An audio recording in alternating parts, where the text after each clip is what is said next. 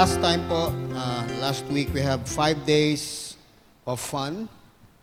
Nagkaroon dito ng, yan, pag napansin nyo may nakalagay incredible race. That's where we got five days of really spending time with our kids. Now, why is it so important? Because I believe kids holds the promise of future in our life. Pag hindi natin na tingnan mabuti yung ah, gagawin ng mga batang yan, then mahirapan tayong maintindihan kung ano talaga yung gustong gawin ng Diyos sa mga buhay natin. So when we look at kids, we realize they hold future for us. That's why the way we treat and love them matters so much. Okay? And also, it's a special day, especially for moms. Okay? Happy Mother's Day po. And I believe this is also a time of celebration, especially remembering the love and the sacrifice our mothers gave us. So it's quite important. This day is quite important for all of us, especially for our moms. The last two weeks, I spent time sharing about two characters, both of which lived the opposite. Diba? First, we study lessons, and in fact, when I shared that in Ladislao, one of those people that went there, one team from England, sabi niya, I never would even think we could learn something from the life of that man. And so we did. Diba? Because mentioning his name is almost negative to our ears. But then we listen and we realize that he had so much to teach us. Diba? And then we learned last week about that guy, Matthias, how it is so important that we serve God with all our heart, even when there are no people around to see us. Yung pong ginagawa nating kabutihan, lalo't hindi nakikita ng mga tao mahalaga sa Diyos. Because we live at a time na halos lahat kita ng tao, tama? Itong mundo natin naka-CCTV. Itong generation natin naka-selfie. Pagising pa lang may picture na. So lahat ng tao na-update mo kung nasaan, di ba? May status lagi. You realize that the one who really sees us the most is God. In fact, the greatest eye in the world is not the CCTV, it's God's eyes. And nakikita niya tayo. You know what? It honors God when His children, when people serve Him. And mostly when we- nobody sees. And that always is a test to us because kahit sinong tao, gusto natin kahit papano matapik man tayo, matenkyuhan tayo, di ba? Kaya sabi ko last week, what if walang tumapik set nagsabing good job? What if walang nagsabi sa'yo, okay ka? Or gamitin mo yung word lagi sa BCI, you rab. Ang sabi you rab, U-R-A-B, you are a blessing. What if nobody tells you that? Will you still go on serving? What if there's nobody in the office to see what you do? What if somebody was promoted ahead of you when you did all the hard work? And we're doing business, you did all the honest things. And yet, the guy who's crooked got the deal, and you don't. What happens inside the classroom, pasok ka na naman, when you're a Christian, you always beat the deadline, go ahead, study hard, and in the end, may mga klase ka na kinokodigo ka lang, nape-perfect pa exam, ikaw hindi. You feel mad? Yes. Because it's so unfair, but God sees all. Yun yung lesson natin last week. God ultimately knows our hearts. He sees everything that we do. Whether that's something we do privately or publicly, nobody escapes God. He sees it all. And encouragement ko lang sa atin, whatever you do for God and for the love of men and women around you, God had a reward for that. Amen? Walang tao, walang reward. Kaya po nasabi ko, last time, nilagyan, pag pumunta kayo sa kids, may mga glass na aparador doon. Nung nilagyan natin doon, lalong ginanahan yung mga bata kasi binibigyan namin sila ng pera eh, Casey Box. Alam mo yung Casey Box? Nag-iipon sila noon kasi may item doon eh. You wanna buy that, you have to earn your Casey Box. And how do you earn that? By participating, by behaving. So one day, when you have enough, then you can buy that. Pero meron din silang trading doon eh. So every time they saw new things, excited sila. Why? Because as kids, We wanted reward, tama? Kaya pag Pasko, tuwang-tuwa tayo kasi excited tayo, darating daw si Santa, yung pala si tatay pala yung naglalagay doon sa medyas. And we believe that. How much more with God? God is a rewarder. Always remember that.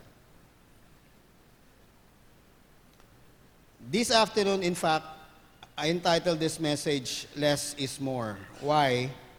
Because in this life, we tend to carry a lot of things. Kaya nga pag mineasure tayo sa heaven, maraming tao mahirapang pumasok dahil ang daming daladala. Whether lahat yun is reward or lahat yun hinanakit at sama ng loob, it is better to live this life with less of this world and more of God. And that's our lesson this afternoon. In fact, let me read this scripture before I go on. Ito si John the Baptist. In regard to Jesus, ito yung nabanggit niya. He must become greater, I must become less. Can we bow our heads? Lord, thank you. This is John the Baptist speaking down through the thousand years, even this afternoon. And these words are not only in our ears, but it's in our heart. Teach us to understand what he meant when he saw you walking, when he saw you talking, when he saw you ministering as he ministers to people. Make us understand what he means because it's more than words he spoke 2,000 years ago. This word is for us.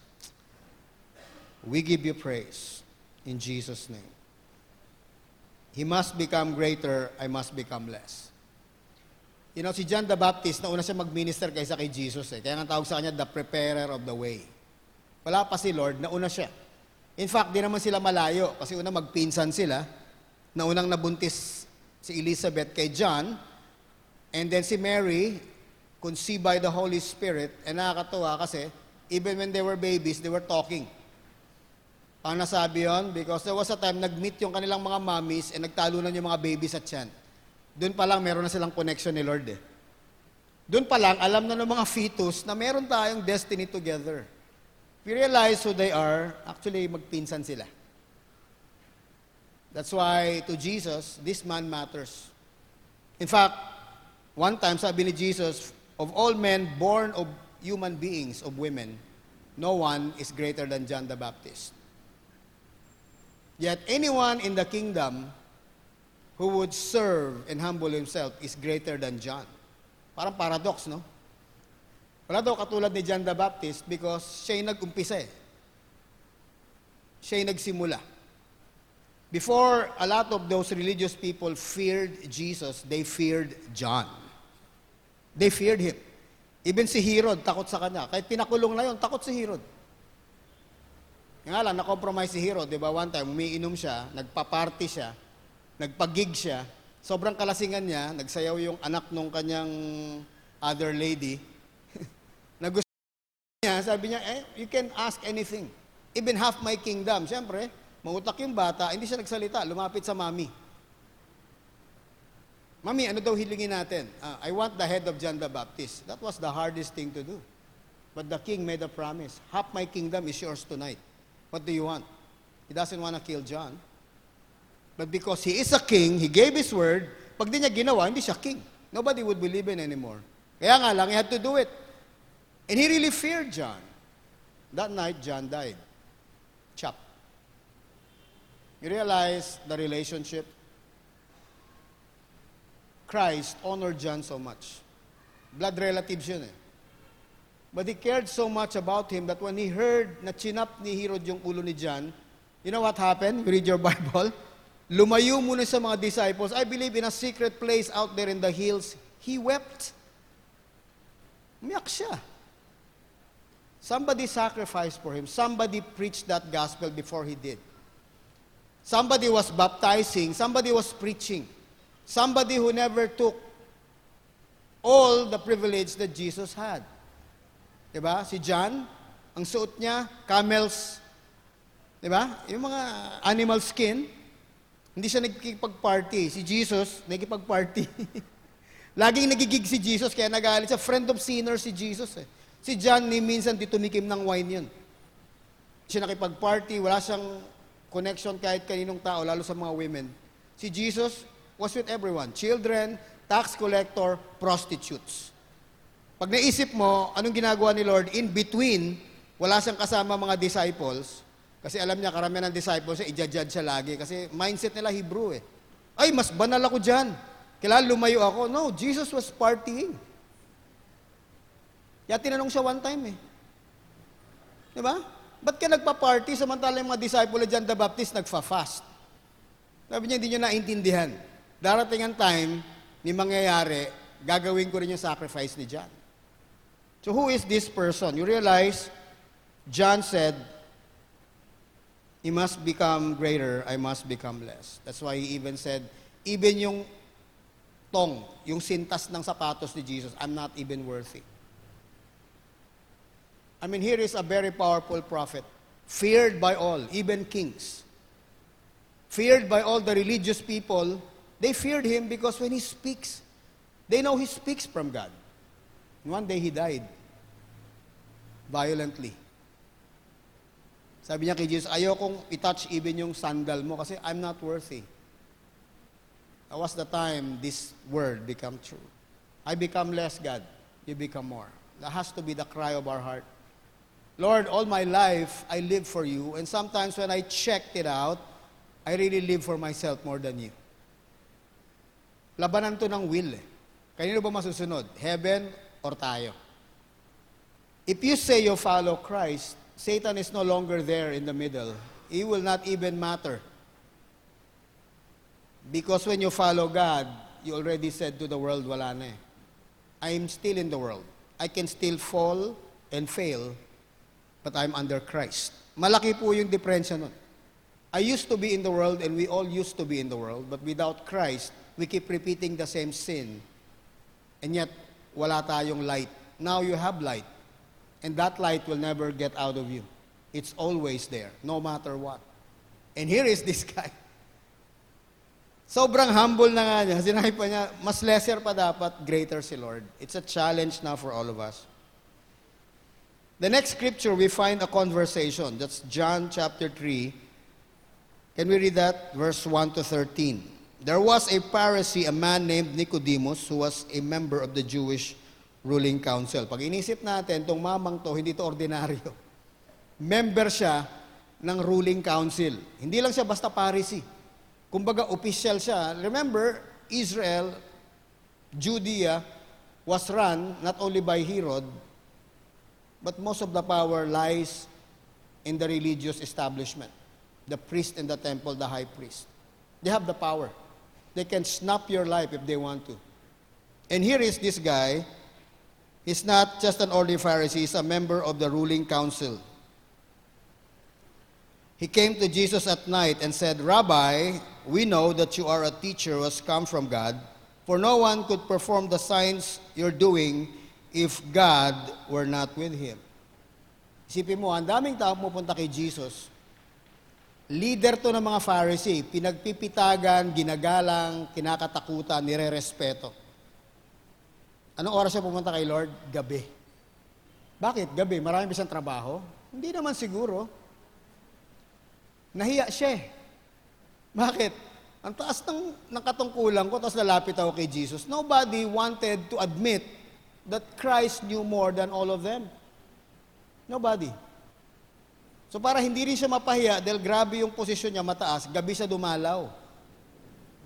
Siguro, pagpunta niya papunta kung nasaan si Jesus, lingon siya ng lingon, baka may makapansin sa kanya. eh. Huy! Sir, anong ginagawa mo dito, di ba?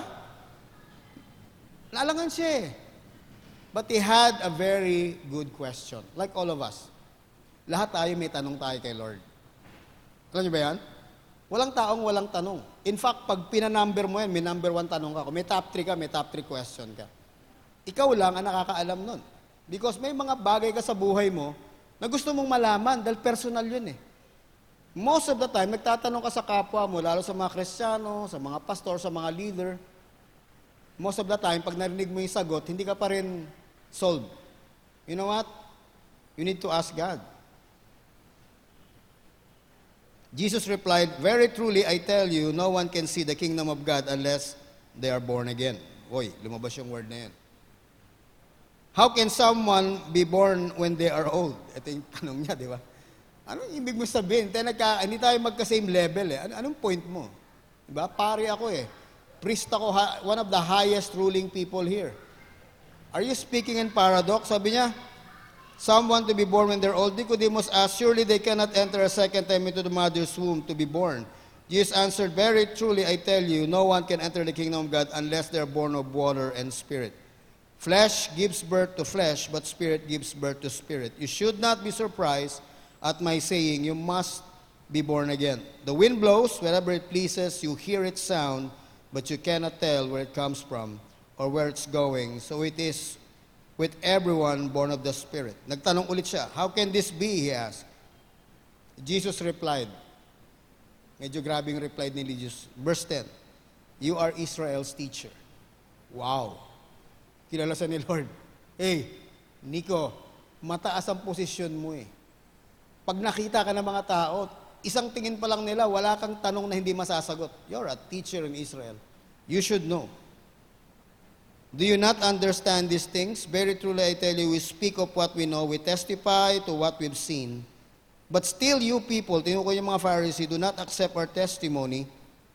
I have spoken to you of earthly things, and you do not believe. How then will you speak, or will you believe if I speak of heavenly things? No one has ever gone into heaven except the one who came from heaven, the Son of Man. Pag naisip natin, Lord, nagtanungan sila. A high-ranking Pharisee. In the midst of their conversation, natanong siya, You are a teacher in Israel. You used to teach people. Pag nilapitan ng mga tao si Nicodemus, Sir, paano pumunta sa langit? Makukwento niya yan. Theologically, tuturo niya paano pumunta sa langit. Pero nagkatanungan sila ni Lord, di niya sure eh. Alam niyo ba, marami na ako natanong na tao through time. They're in church. They've done things. They're, they're part of church. But when you ask a very private question, bro, mamamatay rin naman tayo. If you die today, o sabay tayo mamatay, where do you think you'll go? Are you going to heaven with me? Honest question. Surprisingly, ang dami nagsabi, hindi ko sure. Ha? Ang tagal na natin magkasama, paano mo hindi mo sure? I don't know if I'm going to heaven. But do you want to go to heaven? Yes. A lot of people would even doubt, how do I get there? I know a lot, just like this guy. Or the opposite naman, if you ask, sure, sasabihin nila, I am going to heaven. The next question is, if you know you're going to heaven, if Jesus were there, o sabihin natin si San Pedro ay sumalubong sa'yo, why will I, why will I let you enter my heaven? Bakit? Normally, sagot nila, because I'm a good person. Oops, eh. I did good work, eh. Hello? Do you know where you're going inside? I said, good works are good. Nothing bad with it. Tanong is, God save you, us, so we can do good works. Good works will not save you. It will not give you a ticket to go to heaven. Believe me. Because if that were true, then all religion are the same. Lahat man may ginagawang mabuti. So if all of them would do good, we'll all see one another in heaven. Will that be fine with you? No. Why? Because you know that you know in your heart, there has to be a reason why you and I will be allowed to enter heaven. If our reason is because we're good, no one is good. Bible even says that the hearts of men are deceitful above all things. Who can cure it? That even as kami mga pastor, when we preach, when we preach, we also save ourselves. Because nobody is above everyone. We're all under God. And here is the man, you're a teacher in Israel, you don't know. Guys, we live every day, we ask God for what we need. Eternity is always there. Alam niyo ba, madalas, like nung mga nakaraan, ang dami kong na-invite ako kahit hindi taga dito, eh, pas, may ililibing, pwede ba doon ka? And sometimes when you relate to people you don't know, you will relate. All because of that compassion ba? And we all have the same heart, guys. My heart, your heart are the same. There is a love for God inside. But when we look at these things, this is a great teacher. Everybody respects him. And when they were talking to each other about how in a world can you really be in tune with God, malabo yung wavelength niya, hindi niyo magets eh. So pag inisip natin, ba't niya nasabi yun, di ba?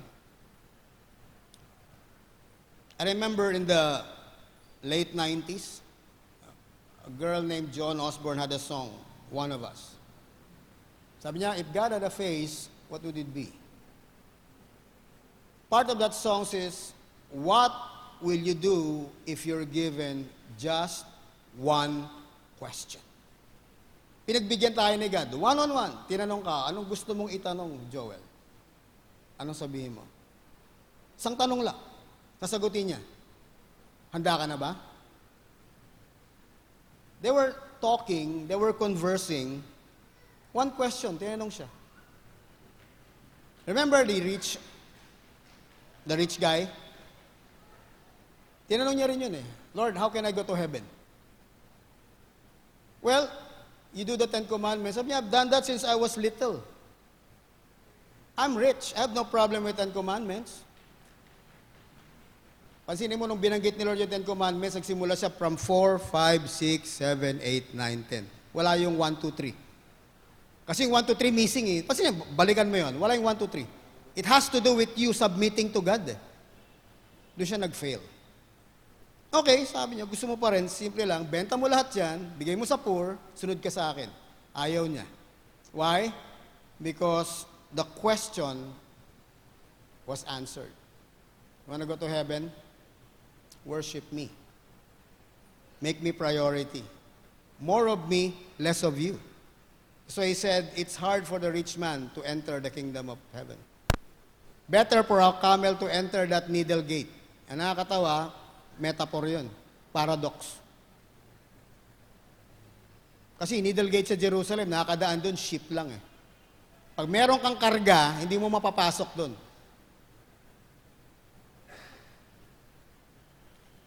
Nalala niyo yung teenager kayo, pag uwi niyo, nilalak lahat sa bahay. Meron bang ganon? Ah? I grew up in Manila. In my teen years, ang uwi ko maaga. Gano'ng kaaga? Mga alas 5 ng umaga. Ang gagawin ng lahat, ilalak lahat. Lock lahat yun. Doors, alam. Pero may escape route ako dun eh. Meron akong alam na lagusan na hindi alam ng lahat. Magulat na lang sila. Nandun ako sa loob ng bahay natutulog. Meron akong ginawang lagusan doon kasi alam ko nilak lahat eh. At kahit magkakatok ako, mga tito ko, hindi talaga pagbubuksan. Itong batang to, layas, galing na naman sa barkada. Diba? Maga pag umuwi ka, maaga, papasok na yung mga tao, pauwi pala ako ng bahay. Magulo pa yung buhay ko nun. Susuray-suray ako, may hangover ako eh. Alam ko kung saan ako papasok. Gulat na lang nanay ko, paano ka nakapasok? Secret. Ganun yung needle gate. Maliit lang yun. Tupa lang makakapasok doon. Pag tao, pwede rin gumapang ka. Pero kung marami kang karga, even yung backpack mo, hindi kasya. Iiwan mo talaga yun. Yung sabi ni Lord, yung camel magkakasya, yung laki ng camel, double hump pa yun. May mga tao di makapasok. Why? Ang daming dala eh. Hello? Tanungin natin, lagi tayo nasa church, ano yung dala natin? Ang sabi ni Lord, My yoke is easy, my burden is light. What are you carrying with you in this life? So si Nico, tinanong siya, gabi siya dumating, sinabi ni Lord, teacher ka, di mo ba alam? Saglit lang tayo. Sa time nila, yung intervening years between Habakkuk at Matthew, pag finlip mo sa Bible, di ba? Finlip mo, dulo ng ano, dulo ng Habakkuk. Uy, Matthew na kaagad. Bible yun. Alam niyo ba gaano katagal yun? 500 years. Hindi nagsalita si God. Silent. Walang propeta, walang nag, thus saith the Lord, wala. 500 years, hindi nagsalita yung langit.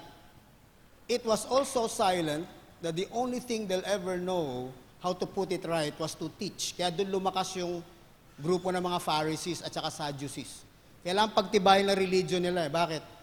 because Judaism is under attack. Remember where they went? From Babylon to Persia, then from Persia, which is now Iran, defeated by Greeks. Ang pinakamalupit na effect, hindi naman yung Babylon sa Persia, pinakamalupit yung Greece. Kasi ginawa ng mga Greek, hinaluan yung Hebrew culture. Kaya yung pinipreach lagi ni Pastor Dave, galit yung mga original na taga Jerusalem sa mga dayong Jew.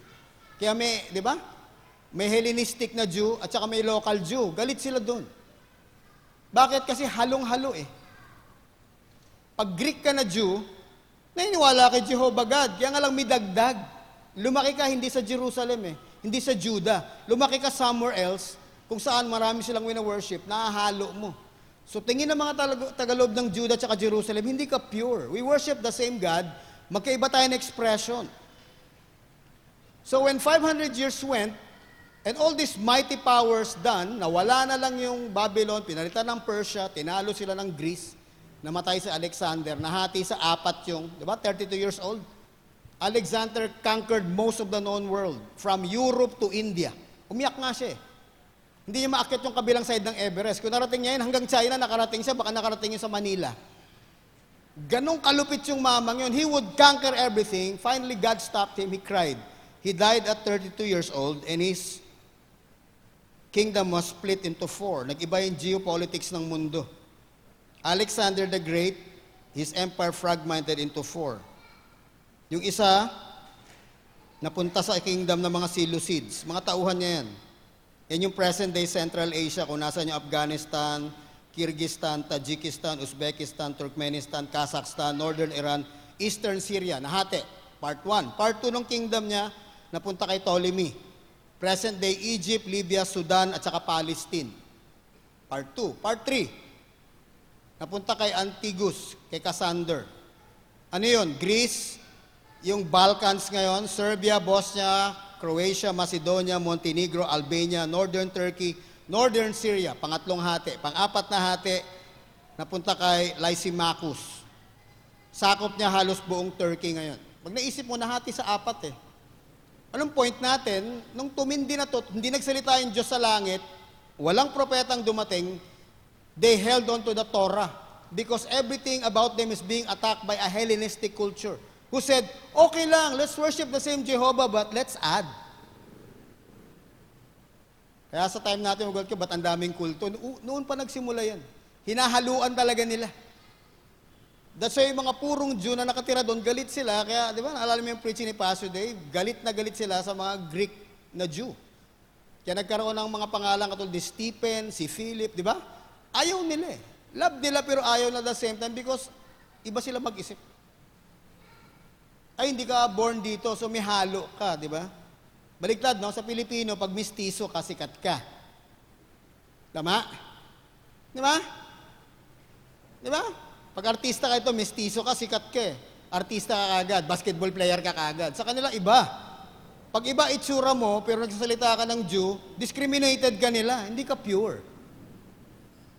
Culture natin, opposite, di ba? We embrace. Kaya pag nakita mo, Miss Universe natin, works back, apelido, gray, di ba? walang di matulak, di maunahan. Naghihintay ako ng ganun eh. Di ba? Yun naisip. Miss Universe. Di ba? Maria Saluisoy. Yung mga ganun. Pinoy na Pinoy. Wala eh. Imported lahat. Sa kanila baligtad. Pag imported ka, eh, tayo, mm, okay yan. Impo eh. Sa kanila iba yun. They don't like it. So there were two schools of thought in theology that rose up. Si Shammai at saka si Hillel. Si Shammai, sobrang conservative. Sabi niya, sundin mo yung law, mahalin mo yung kapwa mo, and then apply it strictly to the letter. Wala kang babasagin doon. Si Hillel,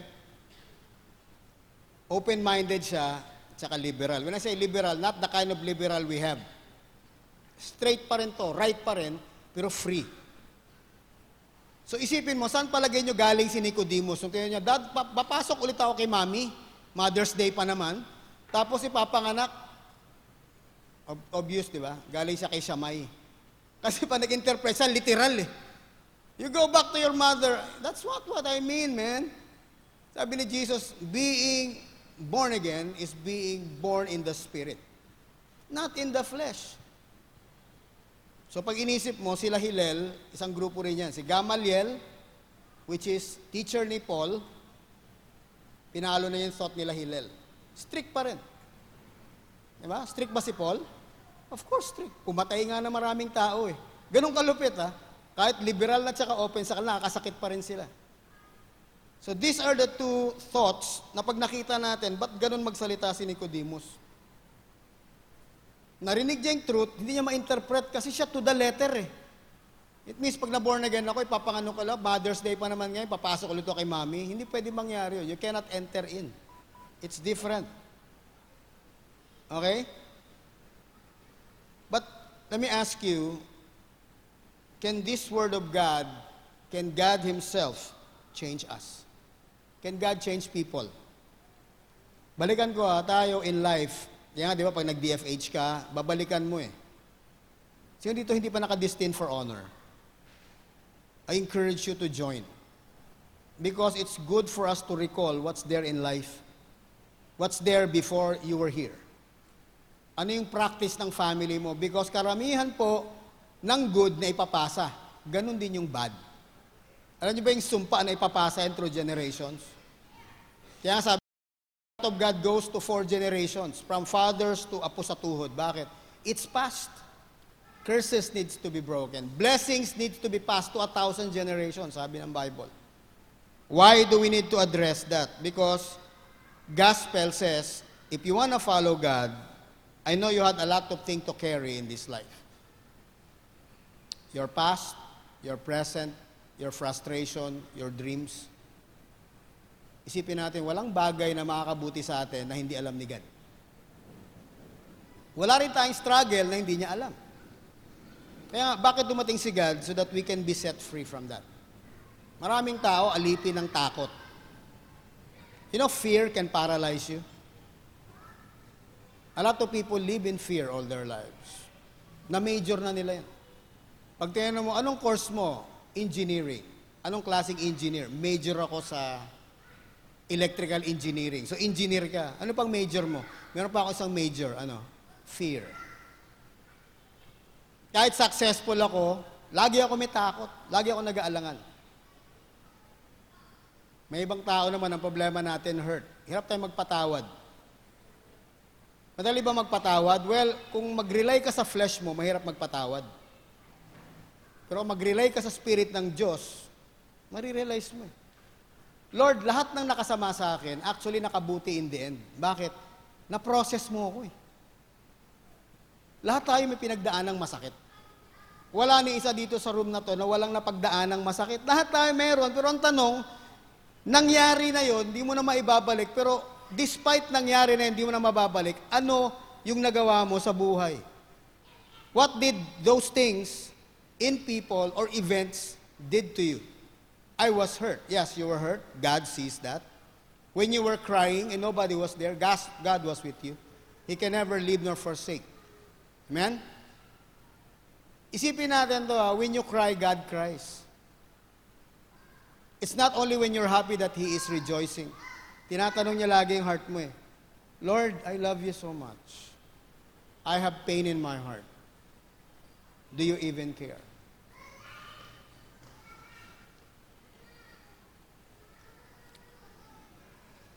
Naalala ko, months before ako talagang tumino kay Lord at may nag-share at tinanggap ko si Lord. Kahit hindi ko alam bakit ko tinanggap, paano tumanggap. Mabuti nga ngayon, may ganitong sistema na tayong ginagawa. Dati wala eh, nasharean lang ako. Di ko alam paano yung simula at katapusan eh. I always tell John Mark that story. Sabi ko, there was a time na that my heart was so broken up with a lot of issues and things in my life. Hurts from people, things that I've done wrong. It all collapsed on me on a certain moment in my life, and I felt there's no escape. And because God was so far away, I experimented with a lot of things, and I was into drugs. I was so high in drugs, yung bahay namin tatlong palapag, of course, may bubong pa yun, pang fourth floor yung bubong. eh. I was really crying so high with all these things, and I cried, I called up, Lord, if you're true, come here. Never felt it. It's almost about to rain. You know what I did? Bangag na bangag ako, Pumunta ako sa edge ng bubong. Oh. Warning, don't do this at home. Okay? Ayan, oh. Edge. Ang lakas ng hangin. Pa- Alam mo, mas mamamatay ka pag mababa. Mas, mas, ano, eh, mas, ma- mas grabe yun kasi mataas. Kasi sobrang lakas ng impact, patay ka kaagad. Ito, dahan-dahan ka mamamatay. Sabog na sabog ako. But in my heart, hindi ako sabog. I was crying out. If you're true, come. Come. I was about to jump. Nagme-mental count na ako. Tatalo na talaga ako eh. I have no fear of dying. In fact, pag naisip ko, wala rin naman. Nothing happens in this life. I'm giving up. You know what I felt there? Suddenly, a voice in my head says, Sit down. Okay. I don't know why I obeyed. Umupo ako doon sa may yero. And I said again, if you're here, prove to me you're here. And the rain came. Hindi ako mabasa kasi may yero pa doon ng konti eh. You know what happened? It was so cold, but I felt warmth. You know what I experienced? I experienced the embrace of God. Sobrang init nung niyakap ako ni God that yung pagkasabog ko nawala eh. Pumaba yung tama ko bun eh. I was weeping. I don't know what happened that afternoon. You know why? Because God cares for you. You're just so full of a lot of things. That afternoon, God emptied me. Because it almost told me, hey, you want me to walk with you? Tanggalin mo yung mga weight sa buhay mo. You don't need them. Want to walk with God? You cannot walk with God with a lot of cargo.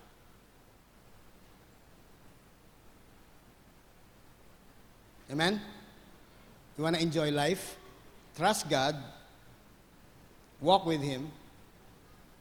Sabi niya, your, my burden is easy, di ba? My, yo- my yoke is easy, my burden is light. He will help you.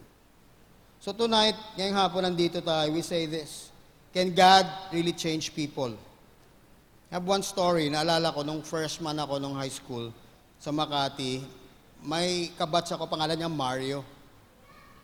Freshman pa lang yon, medyo matanda sa amin lahat ng two years. Ang trabaho ni Mario, taga-collect. Parang meron siyang pautang sa aming lahat. Pag nakita niyo si Tony, Tony, you cannot say no. Masasapak ka nun eh. Gun yun eh. He collects a lot. Kahit babae, hingan niya, lalaki, walang ginagalang yun. I mean, people would automatically fear him because he's a big boy. Even nga teacher, pag hiningan eh, ma'am, may sampu ka ba? Pati teacher magbibigay. He did that for years. In fact, dalawa gate namin, ayaw kong pumunta doon pag nasalubong ko siya, pero pag nakita ka na niya, huwag ka na umiwas. Kasi pag umiwas ka sa corridor, pag di ka nag-toll gate, masasapak ka eh. Ang tanong, kayang ba labanan to? Eh? Wala nga lumalaban to. Lahat ng lumaban to, nabugbog eh. So you don't try. Safest is pag nakita mo, bunot ka kagad para kung may toll gate, bigay ka kagad. I'm not Christian by then. Di pa ako Kristiyano eh. But you know, napapray ako eh. God, baguhin mo naman yung lokong yan. Kasi marami napipinsala, including me. Malaki-laki na rin natin na ibigay ko eh. Nag-summer nung third year, bumalik ako first year, pasok ka na naman sa June, di ba? Fourth year na ako. Pagbaba ko ng jeep, nakita ko si Mario doon sa gate. My gosh. Pasokan, ano ba naman to? Pinaka pinakaayo ko makita sa buhay ko nandun sa gate. Siyempre, iwas akong konti. Gusto kong pumunta sa likod na gate eh. Wala na, too late. Eh. Kita niya, Cho! Tinawag ako. Of course, ayoko ng sakit ng katawan, di ba? O di dumiretso ako, nakangiti ako, bumubunot na ako, hanilet. Bunot na agad ako, parang toll gate eh. Bunot ako, patay, wala akong barya. Tingin ko, baong ko na to, 20 pesos. Alangan naman sukli ang kanon, hindi nagsusukli yun eh. Inabot mo, kukunin niya yan. Patay, sabi ko, naku, 20 pesos, yari na ako nito, pangkain ko to eh. Wala akong choice. So pag ano, inabot ko kagad yung 20. Kinuha niya, ba't mo ako binibigyan ng pera? Wala. Di ba? Good to see you, pasokan ulit. Hindi ko to kailangan. Binalik sa akin, wala, himala ah. Ma, ano ba, nananaginip ba ako? Nagbalik ng pera. Dali, bumunot. Nagbilang. Oops. Puro hindi 20, mukhang 50, kulay pula eh. Noong unang panahon, wala pang 1,000, so malaki na yung 50. Hindi ko alam kung dalawa o tatlong 50. Binunot, binigay sa akin. Ha? Ba't mo ako binibigyan? Utang ko sa'yo. Kailan ka nagkautang sa akin? Basta, kunin mo na. Ayaw kunin. Nilukot niyang ganun, pinahawak sa akin, hinawakan yung kamay ko, pinalagay yung, I don't know, 150, 100, pinalagay dito. eh. I was shocked. Ano to? Totoo to?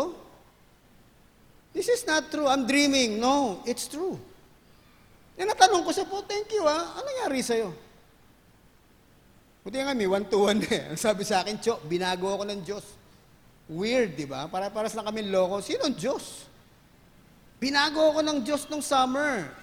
Kukwentuhan kita. Believe me, siya yung una nag-share sa akin ng gospel sa loob eh. This time, mas gusto ko na siyang kausap. Most of the time, mapera naman tong mokong na yun. Nagbibigay talaga siya. Ang dami yung inabutan ng pera. Palay ko yung mga nakikilan niya eh. Hindi pa ako umalis that time, inawakan niya pa ako. Sabi niya, Cho, sandali lang. Cho, sorry ah. Saan? Marami ako atraso sa'yo eh. Tol, sorry, ginanon ako. Alam mo, I was touched, I was confused. What happened? Noong 1982, pag born again ka, pagtatawanan ka, para kami ketong eh. Somebody got to know the Lord, sa akin weird. Ano nangyari doon? Well, you know one thing with him? He's genuine. He shed a lot of things. I really saw the change. Never smoke, never do drugs. You know, I know. We used to do drugs together in grupo namin eh. Look, he's changed. He's genuine. He changed. One thing nakakatawa, hindi rugged. Ang ganda pa ng itsura eh, oh. Nakapolo. ano nangyari dito? Last thing I heard, he became a pastor later on in life. What happened? Can God change people? Yes. This is the talk. A priest who's a teacher in Israel was trying to talk to God and saying, okay, paano nga ba? And God told him, unless you were birthed into the kingdom spiritually, you'll never understand.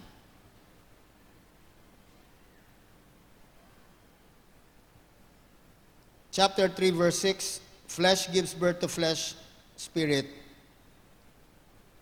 di? Gives birth to spirit. Guys, we're not of the flesh.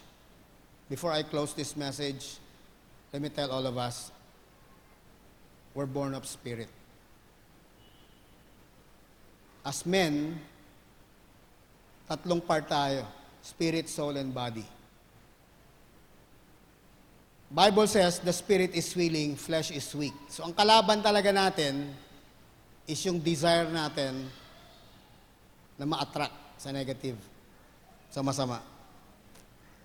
Guys, as I end, paalala ko lang, you know what? The real struggle with us is, Lord, it's no longer about hell. It's about our right to decide what to do. It's about our choice to follow God or not. I've been saying that the last two weeks. Sino ba masusunod? There are only two kinds of will in this world. God's will and your will. It always clash. Because when it matters about choice to obey, haharang na talaga yung will na yan. Magkakasakitan tayo ni Lord. Most of the time, nasusunod tayo. Paalala ko lang, you wanna walk fast, successful, happy, and blessed? Give God everything you have. Because when you walk with God, everything becomes light to you. Magaang. Bilang Kristiyano, yun ang goal natin. Lord, let me worship you. Let me live a life filled with joy every day. I know life is hard. Hindi madaling kumita ng pera. Hindi madaling magtrabaho. Hindi madaling makakita ng taong may karamdaman. Hindi madaling mag-suffer minsan ng karamdaman. But let me be joyful ba? Let me carry your weight and not my own weight. Why? Because I have a choice. I want to walk free. And I want to walk with you. I want to become less and I want you to become more. Question is, are you willing to obey God by putting your will under His will? By putting your choice under the Lordship of Jesus Christ. Kaya hindi po biro word na Lord. Powerful yun. Bossing yun eh. Master. Siga. Hindi ka na mag-iisip. Dahil sabi ni God, wala kang bagay para sa buhay mo na hindi ko ibibigay. Only if you can just trust me. That I know best. Chapter 3, verse 19. This is the verdict, sabi doon, Light has come into the world, but people love darkness instead of light because their deeds were evil. You look outside, you know why people are struggling? Because between light and darkness, it's a clear choice. People will always fall back into darkness. Last time, sinabi ko, madali lang naman, di ba? Dalawa lang ang choice sa mundo. Taas, baba. Tama? Walk, not walk. Light, darkness. Death, life. Dalawa lang lagi yan. Love God, hate God. Obey God or not. Verse 20, Everyone who does evil hates the light and will not come into the light for their fear that their deeds will be exposed. Guys, no matter what we do, even the people out there who have yet to know God, everything will be exposed. Walang bagay na hindi matatago. Sabi nga niya, what you whispered in the inner rooms will be broadcasted in the roof. Amen? God knows our lives. God knows our blessing. He knows also our struggle. Kaya nga sabi ng isang tao, mabuti na lang hindi tayo kinrate ni God bilang tao na may video dito. Ano bakit? Kung yung noon natin may TV, delikado kasi pwede mo i-rewind eh. Ano ginawa? Pumunta ako dito. Rewind ko nga. Ay, hindi oh. Hindi ka pumunta doon. Pumunta sa kapila. Nagsinungaling ka. Praise God. Di ka naglagay ng video sa ulo namin kasi hindi kami makapagsinungaling eh. You know what? We're in church. We struggle with life every day. We struggle with dark and light. But choose right. Choose life. Choose the light of God. Amen? And I pray for you while you're seated there. I know somehow these things that we share shed light into your heart. Can you just bow your heads? Close your eyes. Panginoon, we know what's in our heart. And sometimes it's hard to share it. Sometimes we're ashamed to share it. But Lord, you know each heart. You know our pains. You know our fears. You know our struggles. You also know the deep joy that we have. You said, Lord, when we have less, we have more. Because when we shed things of this world, we gain you. We earn you, Lord. I pray tonight you allow each of us to proudly say, Yes, God, I'm in you and you're in me. I pray, grant me that blessing. The blessing of freedom. And even where you're seated, guys, just pray a prayer. I'll give you at least 30 seconds. You, you, you talk to God. Tell God what's inside your heart. Amen?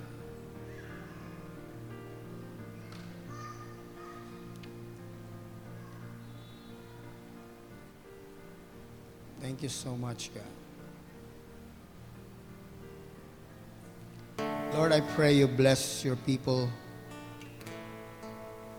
If you know you're struggling with these things, just between you and God,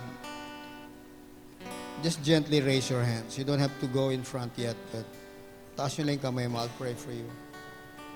I'll pray for you. Lord, thank you. Those hands are seen by you. Panginoon, salamat sa buhay ng mga anak mo. Teach us to volunteer freely our hearts. Whatever it is that stops us, that makes us struggle, Lord God. we gently lay it down your feet ngayong hapon. Panginoon, we lay it down. Burdens, heaviness, fears, even sometimes sadness in our heart that do not belong where you are. I pray, take it, Lord.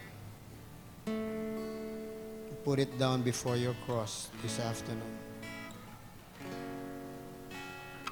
Father, thank you so much. You've seen those hands. May you lift those heaviness and put in your burden because they are yours, they are light.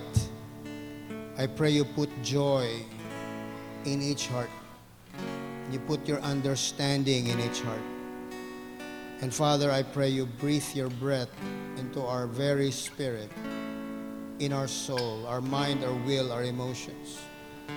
And Lord, put cheer in this physical body, Lord. Put joy and a smile and a laughter because it is in your heart to see your people rejoicing. So tonight, we celebrate because you took away the veil of heaviness and you put on the cloak of light into your people, Father. Thank you. We receive that and we thank you for that grace. In Jesus' name. Amen.